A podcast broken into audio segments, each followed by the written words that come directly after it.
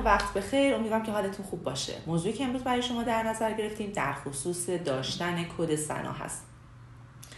اهمیت کد ثنا به این معنی هست که در واقع هر کسی که بر علیه شما در ایران طرح دعوا کنه یا شما بر علیه اون شخص طرح دعوا کنید به منزله ابلاغ هست. برای ثبت نام سیستم ثنا شما باید به نزدیکترین دفاتر خدمات الکترونیک قضایی که محل سکونت شما در اونجا هست مراجعه کنید و با داشتن کارت شناسایی خودتون احراز هویت بشید و کد ثنا رو ثبت نام کنید.